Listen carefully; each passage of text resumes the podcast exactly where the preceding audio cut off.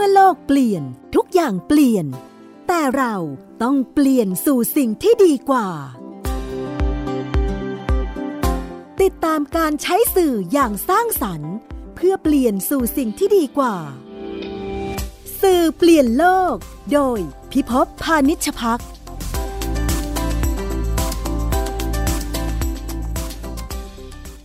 สวัสดีครับ ทุกวัน เสาร์เรามาเจอกันนะครับ ในรายการสื่อเปลี่ยนโลก ผมพิภพพนิชพักครับ แล้วก็เราอยากจะพาเรื่องที่น่าสนใจเกี่ยวกับแวดวงสื่อสารมวลชนนะครับ มาแลกเปลี่ยน แล้วก็มาเรียนรู้กัน วันนี้ผมอยากพาท่านไปไกลนิดหนึ่งครับ ไปกันภาคเหนือ มีงานวิจัยที่จะเป็น บทความนะครับ ให้กับศูนย์สิรินทรผมดูแล้วน่าสนใจมากเลยดำเนินงานวิจัยโดย ผู้ช่วยศาสตราจารย์ ดรพัทราบุรารักษ์นะครับ ประธานหลักสูตร การสื่อสารสื่อใหม่มหาวิทยาลัยพะเยา ตอนนี้ท่านอาจารย์อยู่ในสายกับเราแล้วครับ สวัสดีครับอาจารย์พัทราครับ ค่ะ สวัสดีค่ะอาจารย์พิภพครับเป็นไงครับเอ่อการทำบทความในเรื่องของอาสาสมัคร สาธารณสุขชุมชนใช่ไหมครับ อสมค่ะมันก็เป็นโครงการวิจัยที่เรียกว่า rapid research ที่เราคิดของเราเองนะคะ ในงานวิจัยเนี่ยเราใช้ชื่อว่าการสื่อสารโรคระบาดโควิดของอืมอาสาสมัครสาธารณสุขในระดับชุมชนครับแต่พอมันเป็นบทความแล้วเนี่ย เราก็ต้องขายด้วยค่ะ ก็เลยครับปรับเป็นเรื่องของการสื่อสารโรคระบาดของนักรบแถวหน้าที่เขาใช้ภาษานี้กันนะคะ ครับแบบนั้นไป แต่ว่าก็เป็นเรื่องที่ อันเดียวกันนั่นแหละค่ะครับ พวกเราที่อยู่ส่วนกลางก็จับตานะครับบทบาทของอสมแล้วหลายคนก็ให้เครดิตมากเลยว่า ที่ประเทศไทยสามารถที่จะกดกราฟลงในช่วงหลังสงกรานต์ได้เนี่ยก็เพราะเครือข่ายเรียกอะไรนักรบเสื้อกราวของเราเนี่ยรวมถึงอสมด้วยเนี่ย อาจารย์อยู่ในพื้นที่นี่มีแรงบันดาลใจยังไงครับ ที่หยิบหยิบจับเรื่องนี้มาเป็นเรื่องทำเป็นบทความอะครับ ค่ะ ตัวของดิฉันเองอาจจะไม่ได้ไม่ได้ ทำงานวิจัยเกี่ยวกับเรื่องของสื่อบุคคลมากเท่าไหร่นะคะ ส่วนใหญ่จะเน้นเรื่องของสื่อชุมชน หรือว่าทีวีชุมชนมา แล้วก็ครับเรื่องของสื่อพลเมืองอะไรเงี้ยค่ะ แต่ว่าในเหตุการณ์ที่เกิดขึ้นเนี่ยนะคะ เราก็ดูว่าอะไรที่มันมาอยู่ในระดับของชุมชนเนี่ยเราเราสนใจครับจากการที่เราต้องกักตัวใช่ไหมคะเราก็ดูเสพข่าวหรือดูไปเราเห็นว่าอ่าถ้าผู้ฟังคงอาจจะเห็นคลิปเรื่องของอสมที่มันทำให้กระตุ้นเรื่องของอสมเป็นที่รู้จักมากขึ้นก็คือ ถูกตำหนิหรือว่าถูกอืมด่าว่าจากคนที่ไปกักตัวเมื่อคือใช่คือจำได้คือคนเมื่อทะลักจากกรุงเทพมาแล้วเนี่ย ก็จะมาที่ต่างจังหวัดกันใช่ไหมคะครับแล้วก็บทบาทตรงนั้นนะคะ มันก็จะเป็นอสมต้องเข้าไปเข้าไปเจรจาอืมหรือคัดกรองก่อนเพราะเราเห็นคลิปนั้นแล้วปั๊บเราก็เกิด เอ๊ะ ตามทางวิชาการของเราว่า เออเพราะเราเราเรารู้แล้วเราว่าสื่อบุคคลหรืออสมเนี่ยปกติอะทำงานยังไงมีงานครับวิจัยมากมายที่ศึกษาเรื่องบทบาทของอสมนะคะฮะเราก็เลยอ่าสนใจว่าแล้วรอบนี้อะมันเป็นมันเป็นเรื่องของความรู้ใหม่ มันเป็นครับโรคใหม่ที่เรากำลังคำตอบอยู่ แต่ว่าก็มันถูกโยนไปเป็นภาระของอาสาสมัครอสมอย่างเงี้ยค่ะครับเราก็เลย เอ๊ะว่ามันเอ่อเขาจะรับมือไหวไหมอืม นะคะเขาจะรับมือไหวไปเริ่มนั่งนั่งนั่งดูคลิปนะคะ ก็แบบเขาจะรับมือไหวไหมแล้วครับวิธีการสื่อสารที่ที่มันโอเคนั้นมันควรจะเป็นยังไงอืมนะคะ เราก็เลยกลับไปดูไปดูอ่านงานเก่าๆดูนะคะ งานวิจัยที่ผ่านมาว่าอสมอสมทำงานยังไงทำไมอสมถึงงานทำงานได้ผล เราก็พบว่าอ่าฟอร์แมตของการทำงานของเขาอะจะมีคล้าย ๆ กันในเรื่องของ อันนี้เราโฟกัสที่ กลยุทธ์เรื่องของการสื่อสารของเขาอะนะคะครับว่ามันก็คล้ายๆกันไม่ว่าจะเป็นลูกน้ำยุงลายไข้หวัดนกมหรืออ่าซาหรืออะไรเนี่ยค่ะ เราก็ทบทวนรีวิว literature ดูก็เห็นว่าครับเออรูปแบบมันคล้าย ๆ กันกับโรคระบาดแต่เราก็สนใจว่าแล้วโควิดที่มันเกิดขึ้นเนี่ยมันมันมีเรื่องของพฤติกรรมใหม่ครับที่เราต้องการให้เปลี่ยนแปลง และมันเป็นพฤติกรรมที่มันไม่เคยเกิดขึ้นมาก่อน อย่างเช่นต้องใส่ใส่หน้ากากอนามัยนะ ซึ่งที่ผ่านมาเนี่ยมันอาจจะใส่แต่มันไม่ได้สตริกถึงขนาดนี้ อันที่สองที่มันเปลี่ยนแปลงและเป็นพฤติกรรมที่มันไม่เคยเกิดขึ้นมาก่อนในในในการทำงานของอสมหรือแม้กระทั่งในบ้านเราก็คือการกักตัวอืมอ่าไม่ให้ไปไหนอะไรอย่างเงี้ยค่ะ เราก็เลยว่าพฤติกรรมใหม่ที่เราต้องการให้ให้ประชาชนได้ทำเนี่ย วิธีการสื่อสารแบบเดิม หรือรูปแบบที่เคยประสบความสำเร็จมาเนี่ย เขายังทำได้ไหม หรือมันจะมีวิธีการสื่อสารแบบใดนะ ที่ทำให้เขาสามารถจัดการครับไม่ให้เกิดความขัดแย้งในระดับชุมชนได้อะครับเพราะจากการการวิจัยรีวิวเราพบว่าสื่อบุคคลน่ะ มันมีลักษณะสำคัญที่มันทำให้งานประสบความสำเร็จ หรือการสื่อสารประสบความสำเร็จ โดยเฉพาะของอสมเนี่ยก็คือเรื่องของของอ่าเขาเรียกว่าอะไรรู้ใจกันรู้จักกันมานานคือความสัมพันธ์ระหว่างอสมกับกับคนที่เขาไปสื่อสารด้วยอะมันเป็นคนบ้านเดียวกันอะไม่เพไม่ราะว่าได้อเป็นสอุมปก็สรรคือคคใช่นไหมธรครับรมอาจาดารย์ผมผมนึกว่าพอรู้จักกันไม่ได้แล้วจะจะกลายเป็นอุปสรรคปรากฏว่ากลับกลายเป็นความเข้มแข็งอ๋อจากจากงานวิจัยนี่พบว่าที่มันเป็น key success ก็คือ เห็นกันมานานอืมรู้จักกันอืมพูดกันภาษาโอ้เยี่เดียยมวเลยกันครับแต่พอใช่อันแต่พอมันเป็นโควิดอะค่ะครับพอมันเป็นโควิดคนที่เราต้องคุยด้วยอะในในการที่จะขอร้องให้เขามีพฤติกรรมที่จะต้องกักตัว 14 วันหรืออะไรเงี้ยครับกลายเป็นคนที่เขาไม่คุ้นชินอื ถึงแม้จะรู้จักแต่มันไม่คุ้นเคยอะเข้ใจรากฮะของชุมชนมันมันไม่ไม่ไม่แน่นแฟ้นเหมือนคนที่อยู่ในชุมชนด้วยกันอะอืมเข้าใจนะคะอย่างอย่างตัวดิฉันเองอยู่ในหมู่บ้านจังหวัดแห่งหนึ่งเนี่ยแต่ครับออกมาทำงานอีกจังหวัดหนึ่งที่สิบสามสิบปีเนี่ยนานๆจะกลับไปบ้านทีนี่ความผูกพันที่จะอยู่ในชุมชนน่ะเราไม่มีทางรู้จักอสมนะ ถ้าเกิดว่าเราไม่สนใจ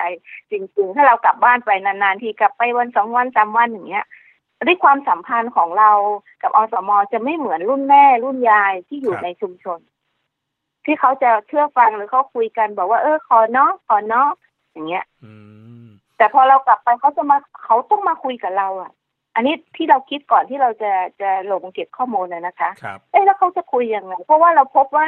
จากการที่เราอ่านงานวิจัยอื่น ๆ มาเนี่ยเขาบอกว่า การที่อสมจะสื่อสารไม่สำเร็จ หรือสำเร็จน้อย ปัจจัยหนึ่งก็คือคนที่เข้ามาอยู่ในชุมชนคือคนใหม่หรือหมู่เอ่อกลุ่มข้าราชการหรือกลุ่มคนที่เพิ่งเข้าย้ายเข้ามาอยู่ในชุมชนไม่ไม่มีรากเหง้าหรือไม่มีอืไม่มีต้นทุนร่วมกันมาก่อนเนี่ย จะพูดยากและไม่ได้รับความร่วมมือ อันนี้ครับงานวิจัยเก่าบอกไว้อืมเราก็เลยมาตั้งคำถามว่า อ่า แล้วคนที่เป็นลูกหลานของคนที่อยู่เก่าล่ะครับ แต่เราไม่คุ้นชินหรือไม่สัมพันธ์กันแล้ว หรือความสัมพันธ์มันไม่ได้แน่นแฟนน่ะเขายังจะใช้จุดแข็งตรงเนี้ยสื่อสารสำเร็จได้อีกไหมโอ้อย่างเงี้ยค่ะน่าก็สนเลยใจมากๆเลยครับอาจารย์เลยเป็นเป็นที่มาของก็ขอัอนงเนี้ยงานค่ะวิจัยเป็นที่มาของพัฒนา proposal นี้ขึ้นมา ครับ เพราะว่า ภาพที่เราเห็นนะครับ ตอนตอนแรกก็มีความกังวลนะฮะเพราะว่ามันเป็นการถกเถียงกัน แล้วก็ผมจำได้เลยมันเป็นวงวงเล่าหรืออะไรบางอย่าง ผมคิดว่าเป็นอาจจะเป็นคลิปเดียวกัน แล้วใช่ก็ใช่ใช่แล้วก็ไปทางอห้ามสมก็เข้าไปห้ามผมเองนี่ก็อาศัยอยู่ค่ะในต่างจังหวัดนานนะครับ อาจารย์แล้วก็เราก็ทราบว่าความสัมพันธ์เชิงอำนาจอาจารย์ใน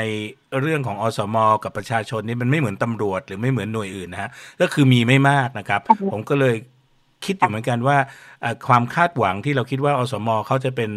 อ่านักรบเสื้อกาวที่จะเป็นแนวหน้าด่านหน้าเนี่ยโอ้มันคงมันคงไม่ง่ายเช่นกัน อาจารย์มองมองเห็นข้อท้าทายพวกนี้เยอะพอสมควรใช่ไหมครับ เห็นเห็นเยอะค่ะ แล้วพอเราลงไปเก็บข้อมูลไปคุยกับเขาเนี่ยเราก็จะเห็นหลายมิติมากขึ้นรวมจนถึงเขาเขามองตัวเขายังไงเขาคือใครอะไรอย่างเงี้ยค่ะอืมแล้วเขาคุยยังไงเราก็เราพบว่าจากจากโจทย์ โจทย์โจทย์ที่เอเมื่อกี้ค่ะ ว่าเขาจะคุยกับคนคนที่เขาไม่ค่อย ค่อย ค่อยมีความสัมพันธ์หรือมันห่างกันไปแล้วเนี่ยเขาคุยยังไงครัปบรากฏว่าเขาไม่ได้คุยโดยตรงอ๋อเผชิญหน้ากับคนที่มันมามามาคือเป็นลูกเป็นหลานที่กลับมาโดยตรงครับเขาจะไปคุยกับญาติก่อน ซึ่งคือญาติคนนั้นก็คือคนที่อยู่ในชุมชนมานานอ๋อเข้าใจแล้วให้ญาตินะค่อยๆไปคุยกับ มันมันเป็นเป็นแบบเป็น สองจังหวะอะค่ะครับเอ๊ะเทคนิคพวกนี้ก็ละเมียดละไมนะครับ แล้วพอทำแบบนี้มีประสิทธิผลดีไหมฮะ ดีค่ะ ไม่มีไม่มีเท่าเท่าที่เราเก็บข้อมูลนะคะ ก็จะไม่มีปัญหาคือเขาก็จะบอกว่าไม่มีปัญหา เพราะเราก็ได้ก่อนที่เขาจะเดินทางมาเนี่ย เราก็ได้คุยกับญาติของเขาก่อน ญาติของเขาก็จะมาประสานกับอสมว่าอ่าลูกหลานเขาจะกลับมาวันนี้วันนี้นะ เขาต้องครัทำบยังไงเขาก็จะมีการเตรียมศึกษากันก่อน พอลูกหลานกลับมาปุ๊บเขาจะโทรเข้าหาอสมอืมส่วนใหญ่ลูกเอ่อจะไม่ได้มีการคุยตรงระหว่างผู้กักตัวกับกับอสมเท่าไหร่ครับอ๋อมักใช้จะผ่านญาติก่อนญาติหรือพี่น้องก่อนที่ที่ที่ที่ที่อสมมีความคุ้นเคยกันนะนะคะครับอันเนี้ยค่ะเป็นเป็นก็จะเรียกว่าเป็นอะไรวิธีกลยุทธ์หนึ่งใช่ที่ลด ผมลดความไม่เข้าใจกันน่ะผมผมนึกถึงคำที่ก็บอกว่าเป็นอำนาจละมุนนะครับ เป็นซอฟต์พาวเวอร์คือใช้เครือข่ายของญาติมิตร ซึ่งรายละเอียดในวิถีการสื่อสารแบบนี้เนี่ย ถ้าหากเราไม่มีชุมชน ไม่มีนักสื่อสาร ระดับย่ำตอกเนี่ย มันก็คงคงแตกคงคงไม่สมบูรณ์ใช่ไหมครับอาจารย์ สมมติเราเพิ่งแก้หอกระจายข่าว หรือว่าป้ายประกาศของทางการเนี่ยหากขาดข้อต่อตรงนี้เนี่ย ผมว่ามันจะขาดพิติของความเป็นมนุษย์และชุมชนไปมากทีเดียว ใช่ค่ะ แต่ว่ามันต้องเชื่อมกันนะเราตอนแรกเราก็เราเราคิดว่าเออเราก็ตั้งคำถามกับอสมที่เราไปสัมภาษณ์นะคะ ประมาณ 49 คนเนี่ยว่าเอ่อโควิด ครั้งเนี้ย มันแตกต่างจากมันทำให้การทำงานอสมแตกต่างจากโรคอื่นๆไหมครับ แล้วก็ก็เลยถามเขาว่าแล้วรับมือไหวไหมณณสถานการณ์เนี้ยอสมรับมือไหวไหมกับอีกอันหนึ่งก็คือ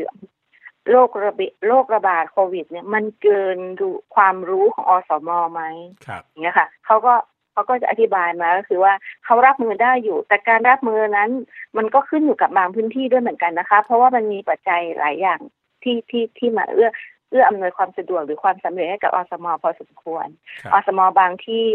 อ่าไม่ต้องพูดมาก เพราะว่าหนึ่งก็คือไม่มีผู้กักตัวหรือไม่มีผู้ผู้ที่เดินทางกลับ ใช่ไหมคะสองก็คืออเมื่อการเดินทางกลับเนี่ย คนที่เดินทางกลับเนี่ยเข้าใจญาติพี่น้องเขาจัดการไว้อันที่สามคือพอเราถามว่าอธิบายเกี่ยวกับโรคโรคระบาดให้กับเขาฟังหรือว่าให้กับคนในชุมชนฟังได้อย่างไร อย่างไงเขาก็บอกว่าบางที่ส่วนใหญ่เนาะไม่ไม่ใช่ส่วนใหญ่เพราะเรายังไม่ได้วัดเป็นสถิติอะไร เขาก็พบว่าบางครั้งมันมันไม่จำเป็นต้องอธิบายมาก เพราะเรื่องเนี้ยสื่อมวลชนระดับกลางเขาหรือว่าโซเชียลมีเดียทั้งหลายเนี่ยทำงาน แล้วเขาคนที่นะคนที่เป็นกลุ่มรับสารเขาอะศึกษามาดีอยู่แล้ว เพราะฉะนั้นเขาจะไม่พูดมากเท่าไหร่นะคะเขาก็จะไม่ได้พูดอธิบายมาก เพราะว่าแต่ว่าเท่าที่เราคุยกับเขาเนี่ย ไอไอสารหรือว่า content key message ที่เกิดขึ้นใน ของอสมก็จะจะค่อนข้างสอดคล้องกับ key message ที่ส่งจากตรงกลางไปอะค่ะ ก็คือแยกตัวนะแยกช้อนแยกถ้วยกันกินเขาจะบอกงี้เนาะที่บอกช้อนกลางนี่เขาก็ไม่ได้ว่าอะไรเขาแค่ว่าแยกถ้วยแยกช้อนแล้วก็ล้างมือ แต่ว่าระดับความเข้มข้นของการล้างมือเนี่ยเขาจะแตกต่างกันไป คือคือ key message มันมีอยู่แค่เนี้ย ที่เขาพูดอะ ก็คือมันก็จะคล้องกับตรงกลาง แต่วิธีการหรือการเข้าหาของกลุ่มคนต่างๆเนี่ยเขาจะแตกต่างกันนะครับ วันนี้ผมแลกเปลี่ยนพูดคุยกับพศดรพัทราบุรารักษ์นะครับ ท่านไปทำวิจัยครับในชุมชนเกี่ยวกับบทบาทของอสอมนะครับ ซึ่งภาษาทางการอสอมนี่เรียกว่าอาสาสมัครสาธารณสุขชุมชนใช่ไหมครับอาจารย์ แล้วก็ดูบทบาทหน้าที่ของเหล่าอสมเนี่ยซึ่งเราคนไทยเนี่ยก็ล้วน รู้สึกว่ามีความภาคภูมิใจนะครับที่ประวัติศาสตร์ของชาติเราเนี่ยมีกลุ่มอสมทำมาตั้งแต่สมัยเกิดโรคอหิวาตักโรคเอ่ยถูกวางรากฐานไว้เอ่ยแต่คราวนี้ในคราวที่เกิดโควิด -19 เนี่ยเรารู้สึกว่าระบบนี้กำลังถูกทดสอบ แล้วก็นักวิทยาศาสตร์อย่างอาจารย์พัทราเนี่ยก็ลงไปสืบค้นครับ แล้วก็ได้ข้อค้นพบที่น่าสนใจมากเลยผมฟังผมยิ่งรู้สึกอินนะฮะว่าจริงๆเนี่ย คำถามที่ที่ที่สงสัยเลยว่าสมมติที่ต่างอาจารย์ว่าเราไม่มีอสมอเลย แล้วเราใช้แค่ระบบสื่อมวลชนกับระบบบนลงล่างในรูปแบบของการประกาศล้วนๆเนี่ย มันจะมีผลออกมาแตกต่างไหมครับ มันจะมีผลแตกต่างในการปฏิบัติหรือว่าเขาเรียกว่าเอาเอาคำเนาะเอาคำที่จะเปลี่ยนแปลงไป เพราะว่าอ่าถ้าเกิดว่าไม่มีอสมใช่ไหมคะ มันก็จะมีผู้นำหมู่บ้านหรือว่าผู้ใหญ่บ้าน แต่ผู้ใหญ่บ้านก็จะไม่ได้ดูแลเรื่องของสาธารณสุขนะคะอาจจะมีข้อจำกัดหลากหลาย ผู้ใหญ่บ้านส่วนใหญ่ก็จะเป็นให้ข้อมูลอย่างเดียว คือข้อมูลจากรัฐอย่างเดียว แล้วก็ถ้าก็ก็จะไปช่วยหนุนในลักษณะของการปราม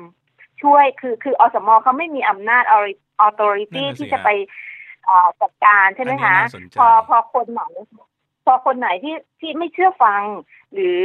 แหกกฎแหกพรกฉุกเฉินอย่างนี้เขาก็จะไม่ไปห้ามนะอสมไม่โดยประทะค่ะอสมก็จะไปบอกเขาเรียกว่าไปบอกผู้ใหญ่บ้านก่อน หรือไปบอกอสเขาเรียกว่าอาสาสมัครเอ่อที่ที่คล้ายๆกับใครอะที่คอยดูแลความเรียบร้อยของของหมู่บ้านมันตำรวจบ้านหรือเจ้าหน้าที่ตำรวจใช่ค่ะอันนั้นอสมเขาจะไม่เข้าไปปะทะในเรื่องของการใช้อำนาจ เพราะเขารู้ตัวเองอยู่ด้วยเหมือนกันว่า ตัวเขาไม่มีอำนาจ คำพูดที่ที่เราถามเขานะว่าอะไรคำพูดอะไรที่ทำให้การทำงานท้อมากเขาก็จะบอกว่าอสมไม่ใช่หมออะไรอย่างเงี้ยค่ะเขาจะรู้สึกว่า เออเขารู้สึกว่าอสมไม่ใช่หมอหรือบางทีเขาบอกว่า เออเขามาวัดไข้ความดันหรือมาอธิบายนะ ก็มักจะถูกถูกว่าว่า เธอไม่ใช่หมอแล้วเธอจะรู้ได้ยังไง อะไรอย่างเงี้ยค่ะบางทีที่ทำให้เขารู้สึกว่ามันท้อนะคะ แต่เขาก็ เขาก็พยายามแก้ไขโดยการใช้ใจแรกที่เขาบอกว่า เราก็ถามเขาว่าแล้วแล้วแก้ยังไงแล้วปรับยังไงและสุดท้ายทำไมเขาถึงมายอมรับเราเขาก็บอกว่าใช้ใจแรกเลยทำงาน ไม่ว่าเขาจะว่ายังไง เราก็ไป ดูแลเขาตลอดอะไรอย่างเงี้ยค่ะ จนเขายอมรับเป็นบ้างแสดงว่าผมยังโรแมนติกอยู่เยอะอาจารย์ครับ เพราะว่าผมจำได้ว่าสมัยก่อนหนุ่มๆเนี่ยผมเคยไปถ่ายสารคดีเกี่ยวกับผู้ติดเชื้อ HIV นะฮะที่แม่จันจังหวัดเชียงราย แล้วก็จำได้ว่าทุกคนยังเรียกอสมว่าหมออยู่เลย คือตอนนั้นความเคารพมันมีในระดับหนึ่งนะครับ แต่ว่าปัจจุบันนี้ก็แน่นอนนะครับ ยุคที่มันสื่อมันไปเร็วเนี่ยไอ้ความเคารพแบบเดิมๆนี่มันอาจจะเบาตัวลงไป แต่ว่าพอฟังถึงความทุ่มเทที่อาจารย์เล่าเนี่ยเขาเขาก็รู้สึกถึงพันธกิจใช่ไหมครับ เพราะว่ารู้จักผมรู้จักอสมหลายคนเนาะถ้ามองไปก็เห็นถึงความทุ่มเทครับค่ะเราก็ถามเนาะคือเวลาคุยเราคุยกันมาเยอะแล้วข้อมีข้อจำกัดมีปัญหามากมายอ่าเขาก็จะบอกตัวเองค่ะว่าอ่าพอพอเราถามเขาว่าที่มีคำพูดบอกว่าอสมคือนักรบแถวหน้าเนี่ยเขารู้สึกยังไงเขาก็จะนิ่งแล้วก็จะหัวเราะหัวเราะก่อน แล้วเขาก็บอกว่า เออเป็นทหารพานมากกว่า ไม่ค่อยมีอาวุธเท่าไหร่อะไรอย่างเงี้ยก็จะจะบอกอย่างอาวุธก็เก่าอะไรอย่างนี้เป็นต้นนะคะแต่เขาภูมิใจแล้วเขาถามว่าถ้ามันลำบากอย่างนั้นนะทำทำไมคะทำไมไม่ไม่ออกมันซะคำตอบที่เราได้ก็คือว่าเขาก็จะตอบเราว่า ถ้าไม่ทำแล้วใครจะทำให้เรา เพราะนี่คือ เราทำเพื่อชุมชนของเรา เราทำเพื่อครอบครัวของเราก่อน เราทำเพื่อญาติพี่น้อง เราปกป้องญาติพี่น้องของเราก่อน ถ้าเราไม่ทำใครจะมาปกป้องญาติพี่น้องและชุมชนของเรา อันนี้คือคือคือ เพราะฉะนั้นหน้าที่มันไม่ได้อยู่ที่จิตสำนึกของของตัวเขาเองอย่างเดียว หรือว่าภาระหน้าที่ที่รับมาจากเราพอสตอหรือสาธารณสุขจังหวัดใช่ไหมคะแต่เขารู้สึกว่า เขามีพันธะผูกพันกับกับคนคนในครอบครัว แล้วก็ในชุมชนของเขาแรงกว่าหน้าที่พันธะผูกพันกับหน่วยงานรัฐที่เขาได้รับค่าป่วยการมานะคะอืมอาจารย์เล่าให้ผมฟังนี้ข้อค้นพบของอาจารย์นี่ทำผมขนลุกเลยนะฮะนี่เรียนตามตรงเลย เพราะว่ามันพิสูจน์ครับว่าพันธกิจที่เราได้ตามบทบาทและหน้าที่เนี่ย มันคืออัตลักษณ์ของความเป็นคนเนี่ยมันยังผสมผสานกับการเป็นสมาชิกของชุมชน สมาชิกของครอบครัว แล้วก็เมื่อมันผสมกันเนี่ยมันเป็นการแสดงออกซึ่งบทบาทเนี่ยมันจึงไม่ได้เป็นท่อๆ คือไม่ได้ทำเท่าที่ตามที่เขาสั่งให้ทำแต่มันทำเกินกว่า เพราะว่าเดิมพันของเขาเนี่ยเขาเป็นเจ้าของเรื่องโดยพูดง่ายๆคือเขาเป็นทั้งตัวผู้ที่ได้รับผลกระทบ และผู้ที่จะยับยั้งไม่ให้ผลกระทบนั้นมันกระจายวงออกไป สุดยอดเลยครับ ฟังฟังมาถึงตรงนี้ก็อยากจะถามอาจารย์ต่อว่าเอ๊ะแล้วคนส่วนอื่นๆนะครับมี ทางที่จะหนุนเสริมหรือช่วยเหลืออาสาสมัครสาธารณสุขชุมชนต่างๆ ได้ในแง่ไหนบ้างไหมครับในระดับถ้าเป็นในระดับในระดับตำบลหรือในระดับอำเภอที่เขาทำงานด้วยเนี่ยการหนุนเสริมก็คือเรื่องของที่เราถามเขาเนาะก็คือเรื่องของความรู้อะค่ะ ความรู้อาจจะไม่ใช่การอบรมอย่างเดียวนะคะ อบรมอย่างเดียวแต่เขาต้องมีความรู้เรื่องของ คือหลากหลายเนาะเรื่องของการใช้เทคโนโลยีการสื่อสารด้วย เรื่องของโรคระบาดด้วย หรือแม้กระทั่งการปรับแปลงภาษาให้เป็นภาษาภาษาบ้านของเขาอย่างเช่น ภาษาที่มันเป็นภาษาโรคใช่ไหมคะมันยากในการที่จะไปสื่อสารกับผู้เฒ่าผู้แก่ในชุมชนฟัง เทคนิคพวกนี้ค่ะ เขาก็ต้องการอีกอันหนึ่งก็คือเขาต้องการ แต่น้อยนะคะ ที่จะต้องการบอกว่าขอค่าตอบแทนเพิ่มอะไรอย่างเงี้ยแต่ไม่ค่อยเจอแต่ก็เจอนะ แต่ว่าก็ไม่เยอะเขาก็จะบอกรู้สึกว่าเขาเป็นอาสาสมัคร เพราะนั้นเราอยากจะให้เขาอยากจะให้หน่วยงานที่ดูแลดูแลอสมหรือทำงานร่วมอะ ไม่เชิงว่าดูแลหรอกคือเราไม่อยากโดยเฉพาะหน่วยงานรัฐเนี่ย เราไม่อยากมองให้เขามองอาสาสมัครเป็นลูกจ้างหรือว่าลูกน้องอะค่ะครับ ที่มันจะมาช่วยงานอนามัยหรืออะไรอย่างเงี้ยค่ะครับเราอยากให้เห็นว่าเขาเป็นอาสาสมัครที่เป็นตัวแทนของชาวบ้านอืมทำงานด้านสาธารณสุขอ่าเคียงบ่าเคียงไหลกับเจ้าหน้าที่ของรัฐอะค่ะครับเราไม่อยากเห็นความสัมพันธ์เชิงอำนาจที่มันต่ำกว่าอืมเจ้าหน้าที่รัฐหรือ อย่างนั้นนะคะมันจะทำให้เรารู้สึกเราก็ถามเขานะว่า ตกลงเป็นลูกจ้าง ของเขาหรือว่าเป็นอาสาสมัครค้าอะไรอย่างเงี้ยเนาะคือคือคำถามอาจจะรู้สึกว่ากวนอารมณ์ แต่มันเป็นการกวนให้เขาได้ครับได้ตอบเป็นการท้าทายให้เขาได้ตอบออกมาค่ะ มันอาจจะรู้สึกว่าเรากวนเขาไปครับนะคะแต่ว่าอันเนี้ยค่ะเราอยากจะให้ให้ให้มองมิติให้มองสถานภาพหรือความสัมพันธ์เชิงอำนาจระหว่างอสมกับรัฐใหม่มอันที่สองคือการ support support การทำงานที่เอื้อเอื้อต่อการทำงานของเขาครับนะคะ เอ่อเราอาจจะต้องคิดนิดนึงว่า เพราะว่าแต่ละเขาเรียกว่าอะไร แต่ละอบตหรือเทศบาลต่าง ๆ เนี่ยศักยภาพการ support นี่มันไม่เท่ากันนะคะครับอ่าเราไปที่หนึ่งปรากฏว่าไม่มีอะไรเลย ในเรื่องของอาวุธฮะไม่ว่าจะเป็น face shield หรืออะไรมอีกที่หนึ่งมีบริบูรณ์ครบถ้วนสมบูรณ์ตามหลัก ครับมีงบประมาณ อย่างเงี้ยค่ะ มันมันมันลักลั่น พื้นฐานเขาที่เขาควรจะมีคืออะไร น่าจะให้ นะคะ อย่างเช่นหน้ากากอนามัยที่เป็นหน้ากากทางการแพทย์ครับวันแรกที่เขาต้องไปปะทะกับผู้ป่วยเนี่ย คือคือเขาคือมันยังไม่ถึงหมอใช่ไหมครัคะบมันยังไม่ถึงโรงพยาบาล แต่มันถึงตัวของอสมแล้ว แต่เขาไม่มีอาวุธเขาต้องไปอืมเขาก็บอกว่าเขาเอาผ้าพันหน้าไว้ครับเพราะมันไม่มีแต่ก็ต้องไปอะไรอย่างเงี้ยค่ะอืมเราเราอยากให้ให้มาตรฐานของการรับมือกับโรค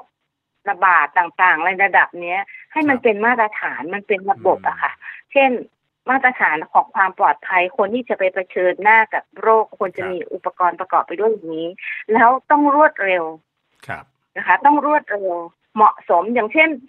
อาจารย์พิภพกล้าที่จะใช้ประหลอดวัดไข้แบบที่มันเป็นประหลอดไปเสียบอืม หรือว่าเอาไปใต้ลิ้นไหมคะในอืมในระหว่างที่มันเกิดโรคระบาดไม่ไม่ไม่กโคล้าวิดแล้วแบบเนี้ยคงไม่มีใครแต่เขาแจกแบบนั้นนะคะโอ้ตายตายอ่าตาแต่ยเขาแจกครับแบบนั้นนะคะอืมบางส่วนก็จะมีที่สแกน แต่ครับสแกนก็ไม่ได้มีความอืมพร้อมใช้งานอะไรอย่างเงี้ยค่ะแสดงเราก็เห็นว่าเออมาตรฐานในการการสนับสค่ะนุนคือค่ะทั้งในเชิงการให้เกียรติกันและกันนะการรู้สึกว่าเป็นทีมเดียวกันจริง ๆ แล้วก็การสนับสนุนในเชิง อุปกรณ์เนี่ยยังเป็นสิ่งที่อาจารย์ยังเห็นว่าเป็นช่องว่างอยู่ พอสมควรเลยใช่ไหมครับใช่ค่ะ แต่ว่าเรื่องอุปกรณ์มันอาจจะดูมันดูอาจจะอันนี้ไป แต่ว่าเรื่องของระบบมาตรฐานของการรับมือ อยากครับให้มันเหมือนกับว่าหนึ่งสองสามมันเป็นโปรโตคอลมาเลยว่าเขาควรจะมีอะไร ไม่มีอะไรแล้วฝึกบ่อยๆอะครับเราควรจะฝึกเขาครับ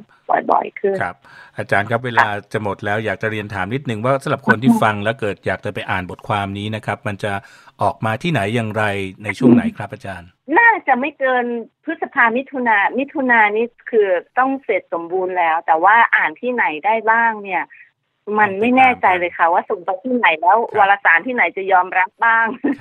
ไม่เป็นไรครับเดี๋ยวถ้าออกมาจริงแล้วเดี๋ยวเราจะช่วยกันประชาสัมพันธ์เพราะประเด็นนี้น่าสนใจมากนะครับ ไม่ใช่เฉพาะแต่ คนที่ติดตามข่าวสารเกี่ยวกับโควิดแต่สำหรับนักนิเทศศาสตร์เนี่ยผมคิดว่ามันมีประเด็นสำคัญสำคัญหลายเรื่องเลย เกี่ยวกับพลังที่มันเป็นซอฟต์พาวเวอร์ในชุมชน พลังการสื่อสารภาคพลเมืองด้วยนะครับ ในการกอบกู้วิกฤตการณ์ครับ วันนี้ผมต้องขอขอบคุณอาจารย์มากเลยครับอาจารย์ที่มาร่วมรายการค่ะยินดีมากครับครับขอบพระคุณนะครับ ที่รับฟังอยู่นั้นเป็นเสียงของท่านอาจารย์พัฒนานะครับ บุรารักษ์แล้วก็ท่านไปทำงานวิจัย ชิ้นสำคัญครับเกี่ยวกับเรื่องบทบาทของอสม กับการสื่อสารในพื้นที่นะครับ ฟังดูแล้วก็ยังเป็นเรื่องที่เราผมเองเนี่ยผมมีภาพที่ค่อนข้างโรแมนติกนะครับ ว่าโอ้เรามีอาสาสมัครสาธารณสุขชุมชน แล้วเขาก็เข้าไปทำงานด้วยความกล้าหาญเสียสละและเข้มแข็ง เราฟังจากอีกด้านหนึ่งของเหรียญก็จะทราบเลยว่าไม่ง่ายเลยนะครับ แล้วก็เป็นสิ่งที่ เราทุกคนต้องช่วยกันนะครับ วันนี้พิภพปานิชพัฒน์ลาท่านผู้ฟังไปก่อนครับ สวัสดีครับ ติดตามฟังรายการสื่อเปลี่ยนโลกได้ทาง www.thaipbspodcast.com แอปพลิเคชัน iOS Android Google Podbean และ Spotify ค้นหาพิมพ์คำว่า สื่อเปลี่ยนโลก ติดตามความเคลื่อนไหวและติดต่อเราได้ โดยกดถูกใจที่ facebook.com/thaipbsradiofan